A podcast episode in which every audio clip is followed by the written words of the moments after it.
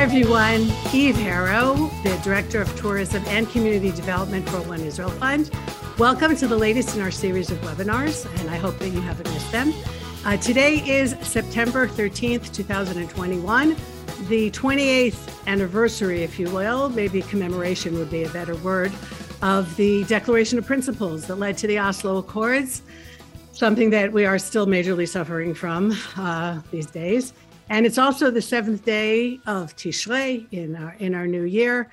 Um, today is was also the third an- commemoration anniversary, I suppose, of the um, the burial of Ari Fuld, and of course, it being Israel, I, I, went to the I went to the cemetery today. I was asked by the family, and uh, about five minutes after I passed Gush Etzion Junction, there was an attempted stabbing, and the usual, and. Uh, and our neighbors and our locals are still trying to do whatever they can to take us away from our homeland. And so our series of webinars have been doing what we can to connect you with our homeland and especially the biblical heartland of our homeland, and also the virtual tours that we've been putting out um, once a month, going into different communities in Yehuda Shomron, Jordan Valley, and meeting with someone and talking about that. I was just in the uh, Jordan Valley yesterday, very proud of some of the projects that we've managed to do despite the pandemic and despite the fact that people really haven't been able to come here and visit and see what we're we're about and um, playgrounds. And it's just amazing what we've been able to accomplish. I'm so grateful. And if those of you remember, listen to the last webinar, we spoke about the sabbatical year, about the Shemitah. And one of the things that we were able to do just in the last couple of weeks is take some money that wasn't earmarked. I love when I'm given money that's not earmarked and I can decide what to do with it and create some gardens, plant some trees, put in the infrastructure for watering systems in a couple of different communities that couldn't afford to do them. We did it right before the sabbatical year, since now they can't plant, and the kids will have shade and in the parks and the homes and fruit trees. And it was really a joy to be able to do that. So I really want to thank all of those who partner with us, who enable us to do these things. And if you haven't yet become part of the greater Israel family, we certainly invite you to join us. And I'm delighted to have with us this evening uh, one of the better known archaeologists here in Israel. And I love archaeologists, not just because I'm studying it this year, but because they're just such real people. And um, it's an amazing opportunity to be able to talk to one of the few academics who is allowed or does dig in Yehuda Shomron, and we'll talk about why that is. Dr. Shay Bar, who is associated with Haifa University, he's a teacher and for many decades already has been focusing specifically on what many of you probably know as the Northern Shomron, in biblical terms, the area of the tribe of Menashe, and of course down into the Jordan Valley as well. So Shay, thank you so much for joining us here tonight. Thank you for inviting me. It's a pleasure. So, so tell us a little bit about, um, I mean, what it is that you do. What is it that you do as an archaeologist? Well, you can just go pick a place and go dig there. Well, uh, I wish, but that's not always that simple. As an archaeologist, apart from teaching and educating the new generation of students that will be archaeologists in the future, hopefully, I focus on two methods of archaeology the archaeological survey and archaeological excavations. And I do both of them, and I do both of them in one of the less explored areas of Israel, which is, as you said, the Shomron and the Jordan Valley. Um, I've been a student of the late Professor Adam Zertal, who's very known from discovering the, the uh, altar on Mount Ebal and uh, other very interesting sites. Um, I did a PhD, uh, he was my supervisor, and I'm continuing in his footsteps, walking actually walking, literally walking. Literally his footsteps. yes. Walking uh, the entire area of Samaria and the Jordan Valley in a project that commenced in 1978 and is still ongoing. It's actually the largest archaeological project in the world called the Menashe. Really? Uh, yeah, in 1978, everybody just think where he was in 1978. I was in, in mid school. I mean, when Adam started, when the late Zertal, Adam Zertal started this, and I joined him uh, about 15, 16 years ago. And since then, we've been walking uh, until he passed away five years ago uh, in, in Samaria and in the Jordan Valley, discovering thousands of new sites um, from the beginning of mankind in the region till World War I comes. So we have them So, so, since you mentioned the late Adam Zertal, someone who I literally followed around, and I was in touch with you actually a few years ago when I put together a presentation of his work for a conference that I was at in Limmud, and you were very generous and helped me with a lot of things that I needed to fill in. But you mentioned the difference between archaeological surveys and archaeological excavations, and one of the things that he did that really turned it around is he didn't just go to a site and start digging at the site, but he looked at the context of the place and he had his students walk around and see what else is around. Where is the water source? Where are the mountains? Where are the valleys? What else is going around that would cause people to settle there, cause people to leave there? Whatever it was, is that something that you follow? Because you talk about this major project in Menashe. Is that a methodology of his that you have continued as well in your work? Yes, definitely. We are looking uh, very through at the geology, uh, geomorphology, water, road system, everything to understand why people settled in the region in different periods, and especially to see where, uh, when were the periods of the peak of habitation in the region and when there were periods that the area was virtually uninhabited. A good example for is the Jordan Valley, uh, for example, that when you look at the period that we call the late Bronze Age, like something like 15th, 14th century BCE, this, this area is completely deserted. Nobody really? is living in the Jordan Valley. And when you look at the next period, 13th, mainly 12th century BCE, that's the period we call Iron Age 1. Uh, when I look at these two things archaeologically, I can suggest this is immigration somebody immigrated to the region. Now, this is the time when supposedly in the Bible, the people of Israel crossed the Jordan River and entered Canaan near Jericho. Right. So they entered an almost empty land and they resettled it. And we have proof of that in the archaeological survey, which is something mm-hmm. very. And when we look at the type of settlements that we find from the Iron Age one in the Jordan Valley, these are all nomadic encampments. And when you read the Bible, the people of Israel were nomadic because they were just going through the desert all these years. They were nomads. So it's very so, interesting. So you, you've touched on you've touched on a very interesting point that I, am sure my listeners would like a little bit elaborated because we're kind of inundated with biblical criticism and and it's for a lot of different reasons. It's not just for religious reasons. A lot of this is political. Also, if people can somehow prove, as it were, that this never happened and the Israelites never came in, then some of our modern day claim, perhaps, to the land of Israel doesn't have any basis. So there are a lot of ramifications to what's happening here. But as an archaeologist, when you go into the field, I know that the Tanakh, I know the Bible is with you, not necessarily as a religious book, but because it gives a tremendous number of clues, yes, as to like if people settled in the hills or the valleys or where exactly they were. How does that work? Because you're a scientist. So, how does that combination work for you? And I know it's a challenge for very many archaeologists whether they wear a kippah, don't wear a kippah, whatever they do in their private lives is, is very much separate from their academic and from their scientific work. So if you could share with us, if it's not too personal, how you how you pull those things together for yourself. Well, first thing, I'm an academic, and I am, and you know, there are academic levels of behavior, and, and that's what it, it's a method of conduct that we have to continue and support the facts for, for right. our claim. What do you think? The thing is that this region, Samaria and the Jordan Valley, was not explored previous to our work. I mean, when Amazing. we look at the survey, 85% of the sites that we document are new, were never explored before in all the periods of habitation. This means that we are rewriting the history of the region. Now, so first thing is the facts. For example, we have many nomadic encampments in the Jordan Valley in an area that was empty before in the Canaanite period. Hmm. Now, this is facts. Now we can assume, we suggest that these are the, Israelites crossing the Jordan, the example I gave you. Mm-hmm. Somebody might say, well, this is far fetched. Do you have anything else to show?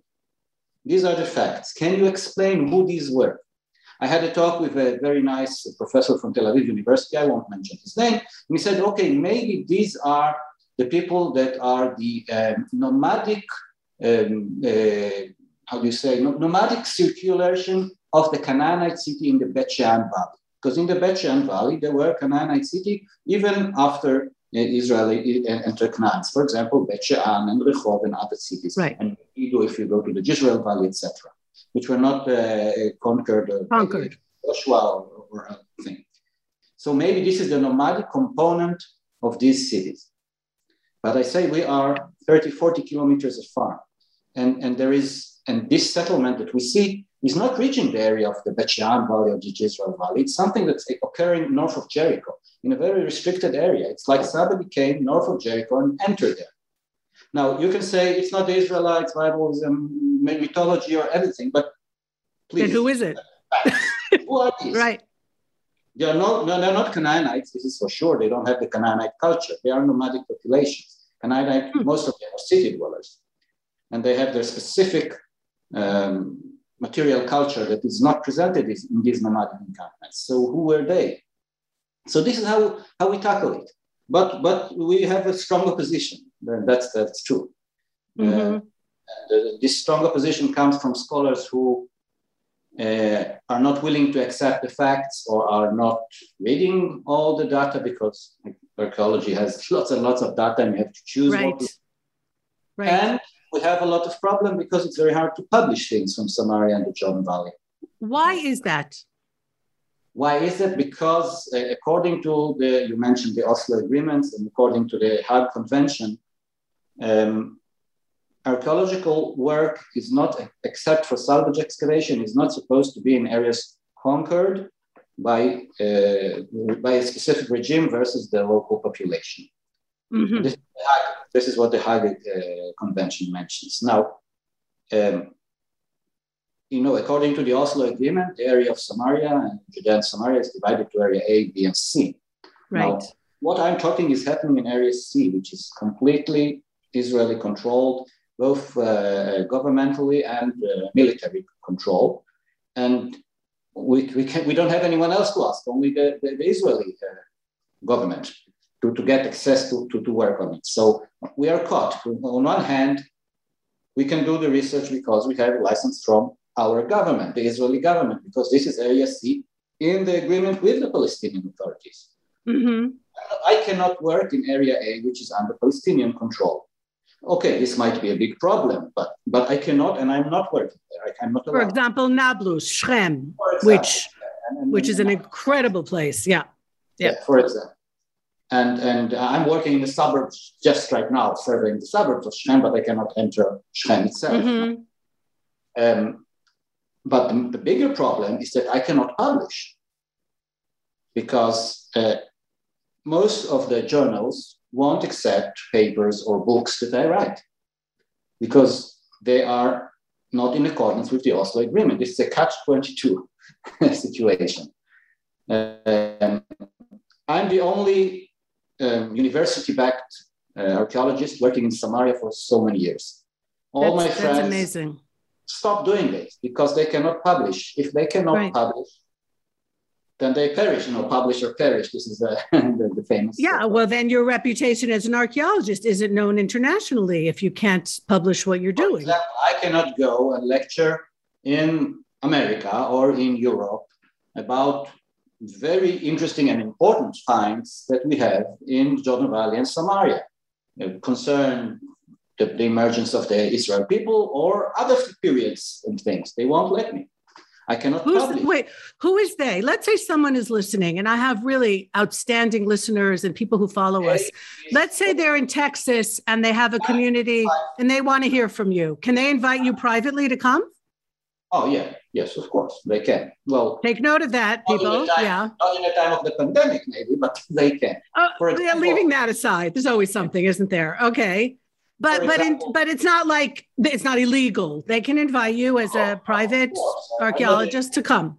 Yes, yes, of course, and, okay. and, they can purchase our books and they can support us if they want, and, and mm-hmm. okay, we are doing very important thing because we are now actually in the last years I can say that we're salvaging a lot of data because I see sites that we've published a few years ago and they are already non-existent. Either Why?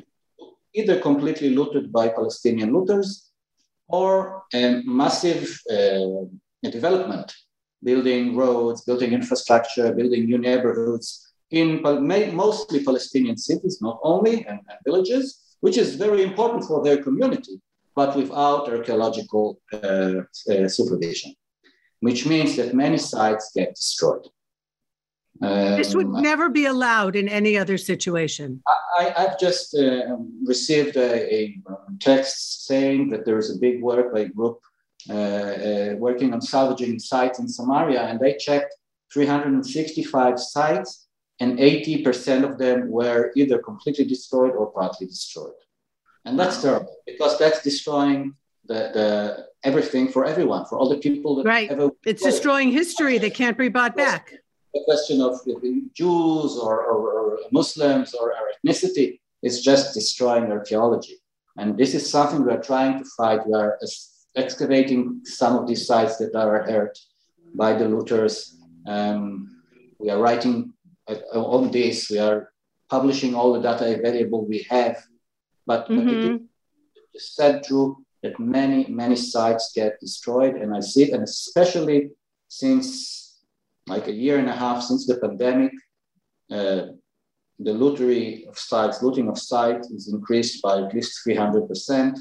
And we can see it on a weekly basis. And I'm, I'm there in the field and I see sometimes looters in, in action. Why is that? Because there's even fewer um, uh, people from the Israeli government. I know that there are very few to begin with. Uh, inspectors, I, for, I forgot the word in English, inspectors who come and try and catch the, the looters. Until less than a few months, there was only, I think, two inspectors for entire Samaria, which is a giant area with, with more than 10,000 sites. Uh, now I'm very glad to hear that they uh, got the budget for another one, but or another two. But that's still, it's like they can leave aside it's later the, the, the, robbers rob it, and it's, right. It's, uh, they, do, they do what they can. They do fantastic work, and they, they stop a lot of destruction. But they're yes. just um, there. There aren't enough of them. Oh, and I mean, for for those who are unaware, in an archaeological site, even if they just disrupt the site, if they're looking for coins and don't find them, but even just the upheaval of the ground, because the layers in the ground are what tell the story of what came first and what came afterwards and why people left or what was destroyed. And even so, just digging a site, even if they're not finding something gold and, and stealing it, and that's also terrible, of course, um, means that uh, in terms of science, that site is very now, let's say, unreliable in terms of the information that you come up with. It's just, um, I mean, there really are no words because, like you said, it, it's humanity's it's humanity's knowledge, it's humanity's treasure that uh, the Israelis are trying to bring out. And as you said, irrespective of it's connected to Judaism or not, we get just as excited when we find a Byzantine church mosaic as we do with anything else. Some of them are, are beautiful and they're they're you know fixed up and made viewing for the public and and um, it's really a, it's such a privilege to be able to do what you do. I can't imagine how frustrating it must be for you to to see some of these places just ruined forever. I can give you an example if you want. Uh, Please. I can. I'll just share screen. I'll, I'll just show you something. Okay. Uh, this is a site that uh, like in Samaria. It's called Dahar Marzebana. Um, and actually, just to start, the, the research at the site started in, in August 2020. And that was a terrible August 2020, not only because of the pandemic, which was terrible right. in Israel at the time, and people didn't go out except for the looters. But this is just a small example of uh, looted graves and sites in Samaria in the uh, two weeks in August 2020. Just something fast that I collected from aerials and, and ground uh, uh, visits. Um, and uh, uh, later, of course, in January, when we will speak later about the Mount Ebal site and the, the, part of the destruction that occurred there. Joshua's altar, yeah. Joshua's altar on Mount yes, the Mount Ebal site. Uh, this is the destruction that occurred to, to, the, to this wall at the site.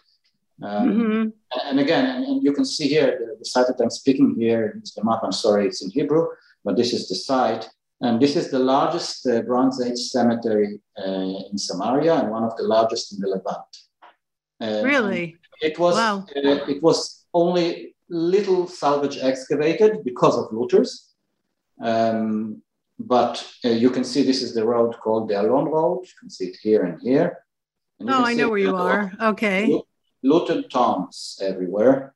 You can see all these holes are shaft tombs. And you can see here in the pictures all these small dots. They are not nice trees, but they are tombs.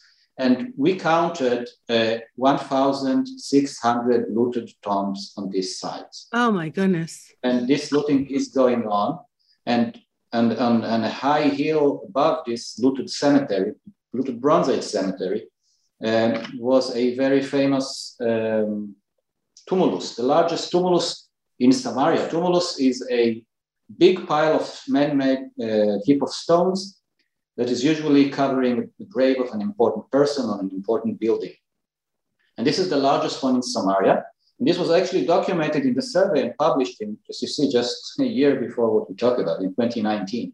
We've just mm-hmm. published it. You can see it when it was still okay. It's 30 meters wide and uh, 11 meters high.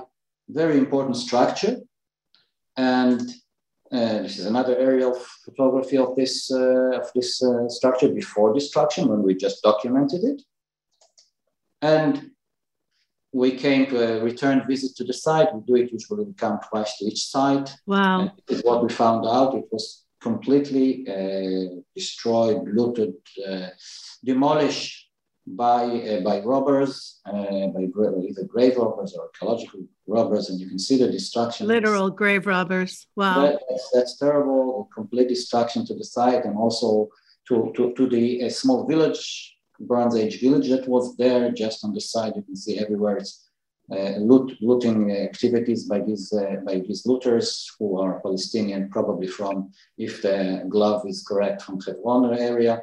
Um, and this is terrible. So we decided that uh, the Menashe Hill Country Survey will focus more on salvaging data so that we, we decided that we will focus now mainly on publishing and salvaging data. And we have here five excavation projects that we started. You can see the lower one is the Hamas the site that I was talking about right now. Mm-hmm. Other site activated in Samaria, a bit that nobody is willing to uh, help us or publish what we do but we do it because it's salvaging uh, important data uh, from different periods. From this is from the uh, end of the Iron Age, probably a Babylonian destruction of a Ju- Judean. Wow. Um, that's that's the first temple. That's the first yeah, temple, right? That time period. Before the destruction, probably even destroyed by the Babylonians on the way uh, to Jerusalem. To Jerusalem. Wow. For the destruction, yes, very very important site. Uh, the northernmost Judean occurrence is Samaria, maybe uh, starting from the days of the reforms of uh, Yeshayahu uh, in the seventh century. Very important site that is partly destroyed and we're salvaging it. In the Fatsael Valley, in the Jordan Valley, we excavate another site uh, which is earlier but very important uh, in the beginning of metallurgical activities in the region. Uh, Tel Esur is something that I'm just, just why that's why I wake up every morning now at 4 a.m. to go and excavate there. This is an ongoing excavation that I now excavate the entire month uh, in the Wadi Ara region in north uh, uh, western Samaria, the entry to the Sharon plain. Uh, and the foot-shaped enclosures also we're excavating these, trying to salvage more and more data. You can see here the map of the survey area, all mm-hmm. the area Menashe. The Valley, Bet Shean Valley, all the area of Menashe and the Jordan Valley to the Dead Sea. All this hmm. was one fruit. So, so we're doing our best to salvage all, all this very important data uh, and heritage of, of, of uh, humans here in the region, uh, which is, uh, as you know, of course, very important. And when you look at the Bible, for example, this is where everything happened, or most mm-hmm. of the mm-hmm. things happened, Judea and Samaria um, mm. and neglecting it archaeologically uh, because of uh, being uh, under fierce attack of BDS and other uh, very good friends of ours um, is a very big problem that's uh, sabotaging careers of people, of very few people who try to salvage their archaeological data. And I think that we are doing actually a salvage operation, a very long salvage operation, trying to salvage what we can uh, from Samaria. and this is very sad. Mm-hmm. Very, very, it's a tragedy. Tragedy. It, it, really there is no other word for that you know and in, there are so many people who will save to who will do anything to save some butterfly right like they won't let some area be developed because there's some butterfly in the field that they want to save but here you have priceless. Uh, there's just really no other words for priceless treasures in not necessarily in the value of the thing, it, it, the knowledge that it gives us, not necessarily in the val- the inherent value of the thing itself, um, that is just being destroyed every single day.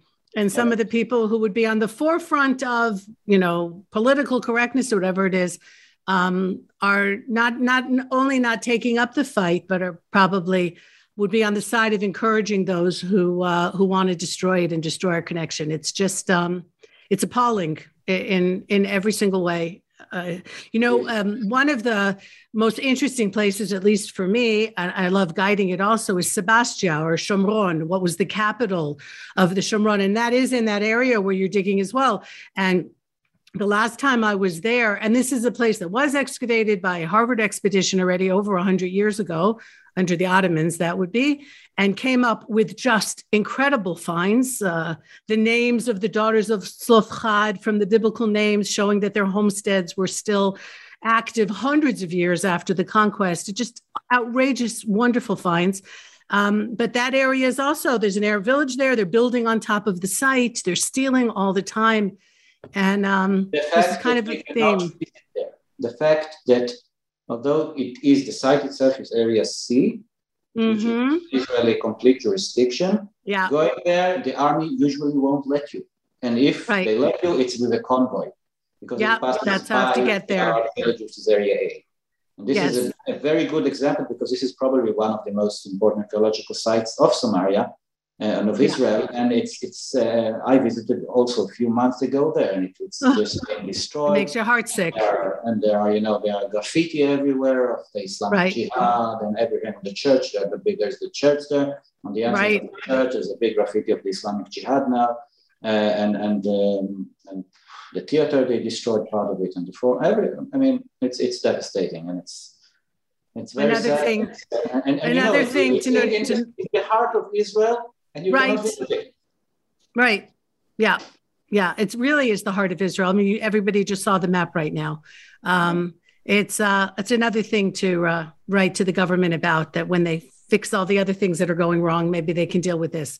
Uh, but you know what? I don't think this is any less important than many of the other things that I, I, ideological stands, if you will. But it shouldn't even be ideological. This should be really a scientific issue.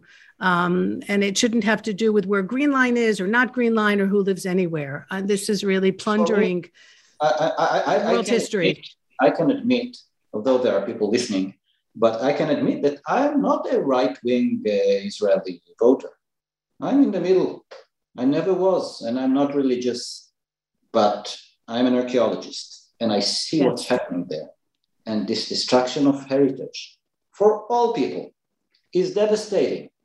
It's the yeah. destruction of biblical sites. It's destruction of sites mentioned uh, uh, in the New Testament. It's, it's destruction of all kinds of sites. Even Muslim sites are being destroyed by looters. Fewer, but some are. And, mm-hmm. and, just heritage of the region is being destroyed because people are not doing what they should. And this is mm-hmm. The fact that I am personally hurt by that, boycotted actually, that's the right word. I am boycotted. I cannot go and speak and publish and everything. And and then it's like, like there is a big cross near my name yeah. in many, many, many institutions. And that's very sad because I think that I'm not a very bad archaeologist and I think that what I'm doing is salvaging the data, which is much more important than going and excavate another site in Israel, which is uh, which will give more data, but, but this data won't be destroyed if I will, if it's not excavated. Here we are right. Salvaging, the data. Right. Uh, look, I remember Adam Zertal, who was also raised in a very secular kibbutz Ein Shemer, completely said he, he, didn't even know about the bible until his his adulthood. And he came to believe in the book of joshua because of the science and was also very much boycotted and not respected the way he should have been because of exactly what you're going through as well um, because of where he was digging. And he was told he was the settlers archaeologist. And he said the word in hebrew is shtuyot which translates to like that's the most ridiculous thing i ever heard. Um, he said i'm following the science and i'm i'm finding what i'm finding and it's not because of my background, and it's not because of any kind of trying to prove a point.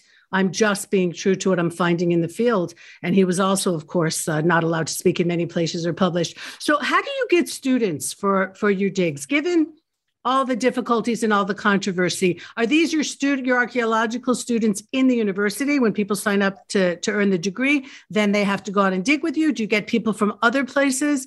How, how does that how does that technically go about? I know I should tell my audience that you've been up since 4:30 this morning because you're if they didn't hear you say that before, because that's what you do in archaeology, and I've done that more than once.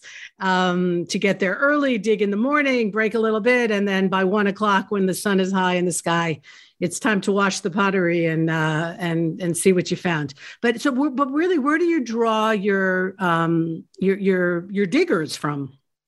Your students. Well, um, let's. There are two questions, two answers to this question because there's the survey and the excavations. Everything is combined, but then it's not the same people actually. In the excavations, most of them are students because uh, people understand that uh, excavating in Judea and Samaria is very important. The sites are very important. We have fantastic yeah. results from these excavations. It's breakthrough because nobody is working there. We can choose what we want to research, what period. It's amazing. Do. Yes, it's, it's very. It's like it's like a small child in a candy shop. Sometimes yeah. I feel like just this. do whatever you want. Like this, I want to. Look this is this seems important. This is a. So so it's it's something that is maybe like this in an imaginative uh, idea. Right, and, theoretically. And, and, and, I'm the only one who's doing it. I mean, all I mean, all the others maybe here go here and excavate. I excavate several sites if you've seen salvaging these sites. Um, and, and I have students that come, and I have uh, volunteers that come for many years really? now. And sometimes we have foreign volunteers that come, foreign archaeology students that come and support us, of course, not relevant. Oh, you do have foreign volunteers? Yes, oh, yes, okay. Because those Very who come, nice. I, I, don't want to brag, but those who come and excavate with me, they have such a good time that they want to come back. And I'm sure they do. And they get they fly a Wizz Air or EasyJet, and in fifteen dollars they fly to Israel, which is right. Much more today with uh, prices of air from Europe to Israel, for example, for European students, that it's very cheap for them. Sometimes they come for a week of excavation and go back. They don't wow. even go to Tel Aviv or visit; just come to the excavation. Of course, not the last two years because of the COVID right. uh, pandemic, but this what happened before. And then there is the group of the survey. Group of the survey is based on volunteers that come. I inherited some of them from the late Adam Zertal because I was part of the team, and they of course stayed with me when he passed away. And these are they are not archaeologists, most of them. Some of them did a degree in archaeology after being in the survey, and some of them uh, are participating in the survey for, for more, more than 20 years. So it's a very really? expert team. They are very wow. good, although they are not archaeologists, they are a very expert team. We are, we are laughing, we call ourselves the geriatric survey. Geriatric. okay. Because I think that the mid mid age is like 70, 65 now. They were okay. younger when we started, but uh, yeah, but wasn't uh, everybody? Yes. Group, and we are not in a hurry. We walk slowly and discover things. So this is the other thing, and it's all based on volunteers because without them, we couldn't do anything. I mean, right. well, you don't have the budget. You don't have a budget for. Yeah. We cannot have budgets. Raising money for this project is very problematic again, because nobody from abroad, from you know, universities or institutions, will give money to such a project. Only we have private donors.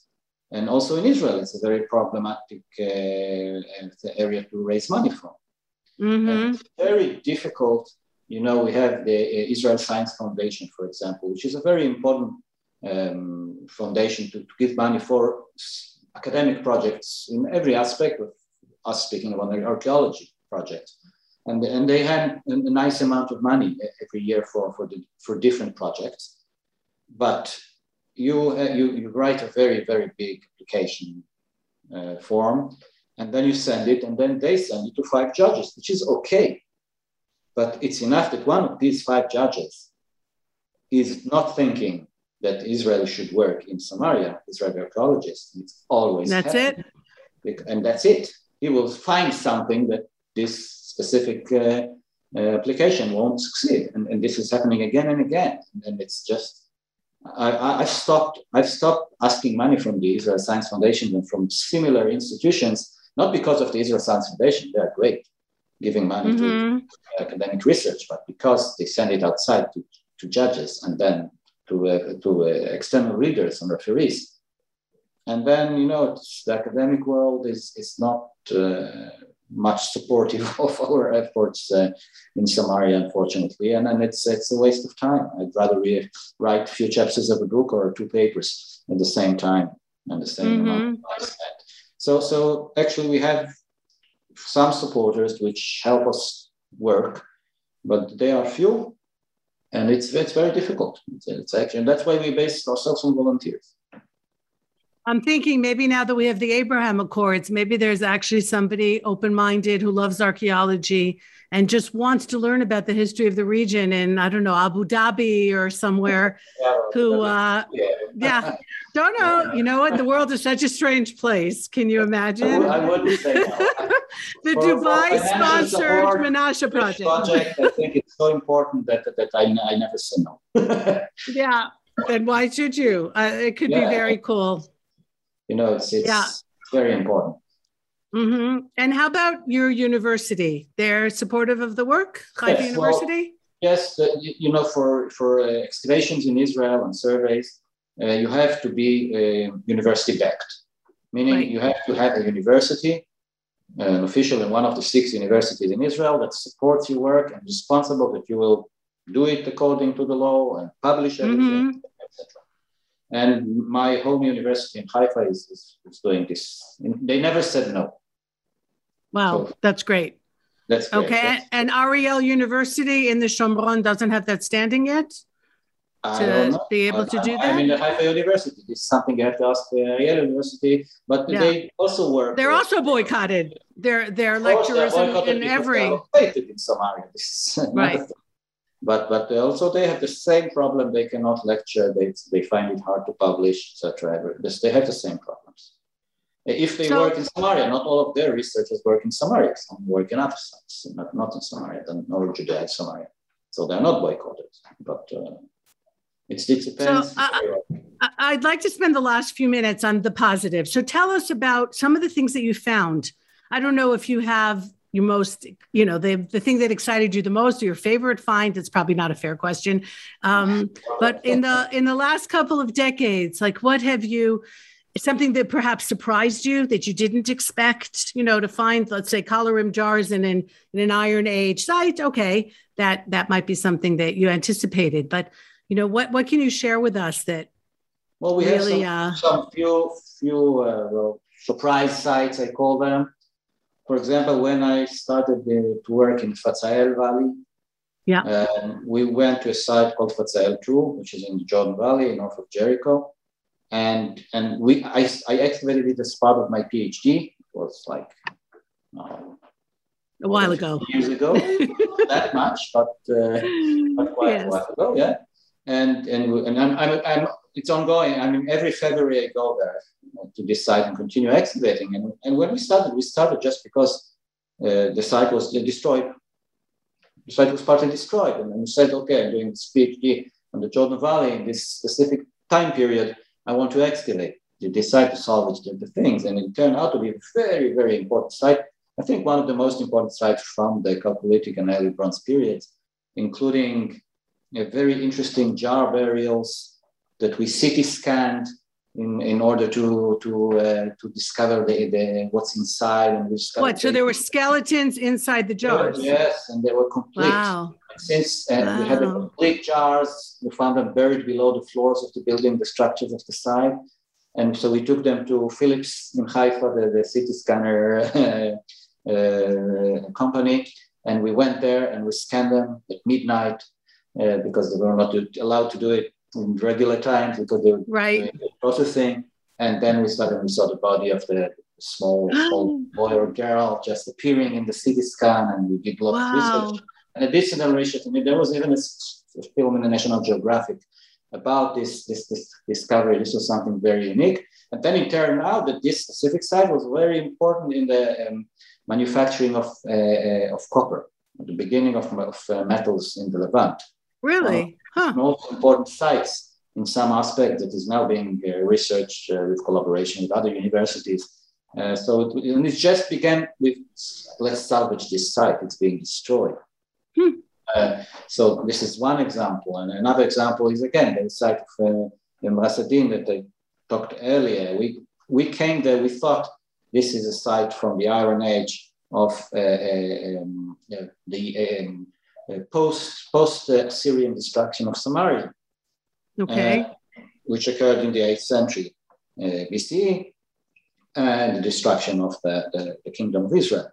Um, right. What what people know is the ten tribes being exiled, which is a little yes, superficial. Yes, yes, it was a lot more complicated, but yeah. Yes, very more. It was bad. Much complicated. It was bad. Yeah. but that was an area that's supposed to be uninhabited and partly destroyed and everything. And we found this flourishing site has continued to exist until the sixth century, the, the huh. Babylonian destruction. This is very important because we know almost nothing on the beginning of the sixth century because we have very few Babylonian destruction layers. And this is probably one. And again, this started because of a site being partly destroyed and looted, and we wanted to salvage the data. And again, surprise, mm-hmm. surprise, new findings. And, and, and this, is, this is happening everywhere. And this is happening even uh, in the, the last days of the survey when we were walking in the Jordan Valley just north of Jericho.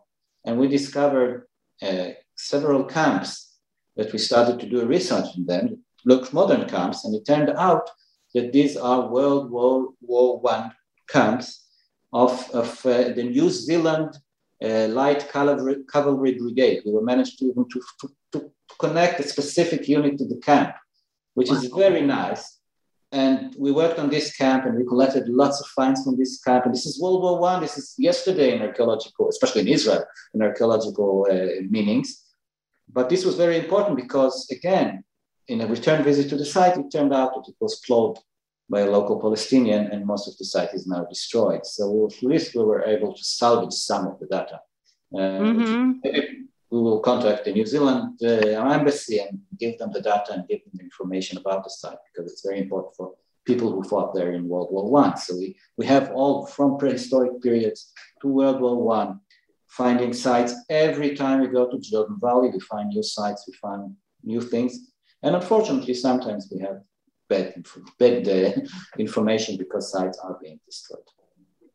Have you? What have you found um, that that would maybe resonate uh, for those who are interested in the Bible? I mean, in addition to obviously Joshua's altar, which was huge um, on Mount Ebal, um, you know, that was totally unexpected, literally stumbled onto it, weren't looking for it, not where it was expected to be, etc. Are there other sites like that? Because and it's something that I'm um it's on my head right now because I'm working on a report having to do with the time of the judges in Yavesh Gilad, and it's very hard because there there aren't um, there aren't what we would now consider typical Jewish symbols. You don't have, let's say, a slot for the mezuzah on the door. You don't have a ritual bath. You don't have the things that now we would look at and say, ah, this looks like Israelites or Jews lived here. Way back then, it was information. So how do you how do you try and figure out if it's belonged to what some people would call the Highland culture? Or you know the Israelite yeah. culture? Well, ethnicity is a very big problem in archaeology, especially as you go back in time.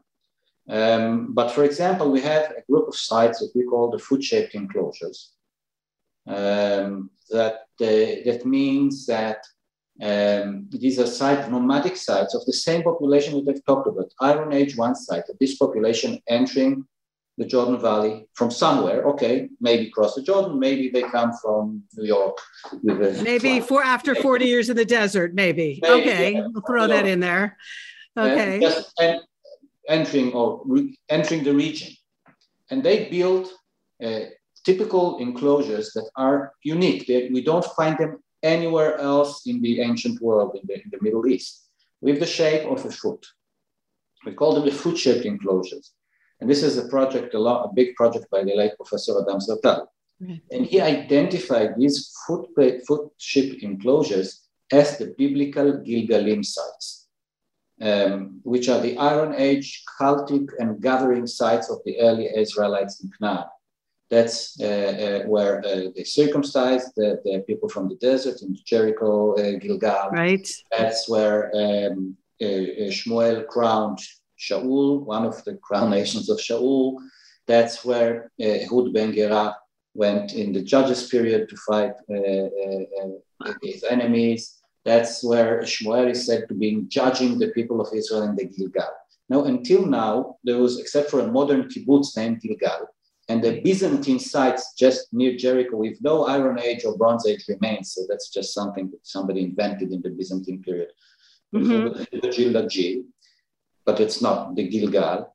Now we have a few sites called Gilgal, or of these enclosure sites, and and uh, and we think, and from the same period, and that's because we were the only one who actually walked literally all the area meter by meter mapping We have these sites; these are connected to the nomadic sites they just surround them. It's like the, the, the local local uh, center of these smaller sites. And mm-hmm. these are the Gilgal sites, the first uh, um, religious sites actually of, of ancient Israel. Uh, that are mentioned in, in Joshua and Judges, actually, mm-hmm. afterwards, because when David moved to Jerusalem, he banned uh, other uh, religious activities. So this is before Jerusalem becomes the place. It's yes, different places until then.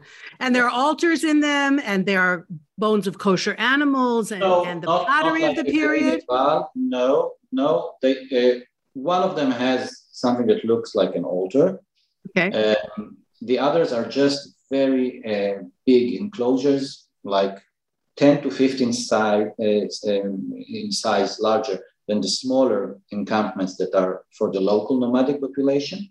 And they are mm-hmm. all located uh, beneath a natural proto-theater, we call it. People can uh, gather and assemble and see what's happening inside. So, some of them have paved paths that circulate the entire site. It's very, very interesting. It's uh, fabulous. Um, very, very interesting. Uh, and uh, actually, I'm, every year now I go and I, and I do a small excavation season in each of them just to see if we can better date the, the various uh, aspects of every site and do mm-hmm. more research. and and there are many instances in the Bible of the term raglecha, the term your feet, oh. denoting God's presence, denoting conquest, all kinds of different references. I, I have all, the whole list. It's amazing. Yeah, all in different meaning because yeah. God is dwelling in his footsteps. This is right. in uh, Yeshayahu. right. Dwelling in his yeah. footsteps, and we have no footsteps. Literally, literally. Footsteps. So maybe that's where God is dwelling. So it's it's amazing discovery. It, it's a, it's one of the most. I think it's one of the most interesting theories and finds. And I, from what I understand, also you you and he went to the biblical text and based on the biblical text looked for another one and found it where you thought it might be near Rimonim off the uh, off the Allon Road, if I'm not mistaken. It, it, this is this is a project led and uh, and then suggested and by Adam Zertal. I'm just continuing in his footsteps. Again. Footsteps, yes. footsteps, and better dating the sites, doing more archaeological research, not just a survey. Right. Uh, right. But it gives it. a whole new meaning to the text. I mean, we yeah. read the text and we don't always take it literally we figure, okay, it's terminology. But um, the fact is that there was also kind of that idea in Egypt, right? That yeah, that the feet connoted connoted presence or conquering, and it could be yeah. at present. And it could be that a people who were familiar with the Egyptian context of things are the ones that built that. So maybe that's another connection to where these people came from. And the, the whole thing is just absolutely fascinating. I'm so glad that you are continuing his work and, of course, doing your own work with your students. And I'm so sad that you're not getting the recognition outside of Israel that you really deserve. Because, um, I mean, being an archaeologist is one thing, but being an archaeologist and not being able to publish it you know is uh, has to be so incredibly frustrating um, both on a personal level because everybody wants to get the kudos that are due to them for the hard work that they do but also it's it's something that we're all missing and we don't even know we're missing it. Um, I read other archaeological reports from different universities from all around the world, and what you are doing, which which I'm so connected to in every single way, um, the history of, of the area of Menashe and the Jordan Valley, is uh, is is cut off for reasons that are really just inexplicable and uh, unforgivable in many ways. And I know I shouldn't say that in this time period of the year, but there are certain things that need to be uh, repaired. And you and I can't do it, but perhaps some different powers that be can understand um, what's wrong here. And for all of us, for all of my listeners, and for many of the people beyond who don't even know what they're missing, um, maybe something will happen here and, and there'll be a change. And the next time I interview you, you'll, you'll be so excited because you're invited to this big conference to present this incredible find um, that just shook everybody up. And that would be really, really great. So, uh, Dr. Shay Bar, thank you so much for sharing the joys and the frustrations of what you do. And I hope that you continue to do it for a long time and uh, train others, you know, to follow in your footsteps to keep up the work as uh, as difficult as it might be, and that the looters find something else to do and, and leave us all alone um, for the future. And I want to thank my listeners and I want to then viewers. And I want to thank, of course, Cyril, who uh, got all this together behind the scenes. Um, so uh, thanks once again. And uh, as I said, continue to, to, connect with us. One Israel Fund. You can go onto our website, see the other webinars that we've done with some really cool people. And as I said, the virtual videos and the projects that we're involved with. And that in the coming year, first of all, it should be a, a year of health and of peace for everybody. And um, maybe the good guys can like get over the bad guys this year in a very, very simplistic sense. But we all have to do what we have to do uh, as individuals, and then hopefully the bigger picture will look different. Eve Harow, Director of Tourism and Community Development for One Israel Fund. Uh, for those of you for whom it's relevant, Gemar Chatima Tova, an easy and a meaningful fast on Yom Kippur. And uh, may we all be signed in the book of life and health and good things for the coming year. Dr. Shay Bar, thank you so much again. Take care, everybody, and goodbye for now.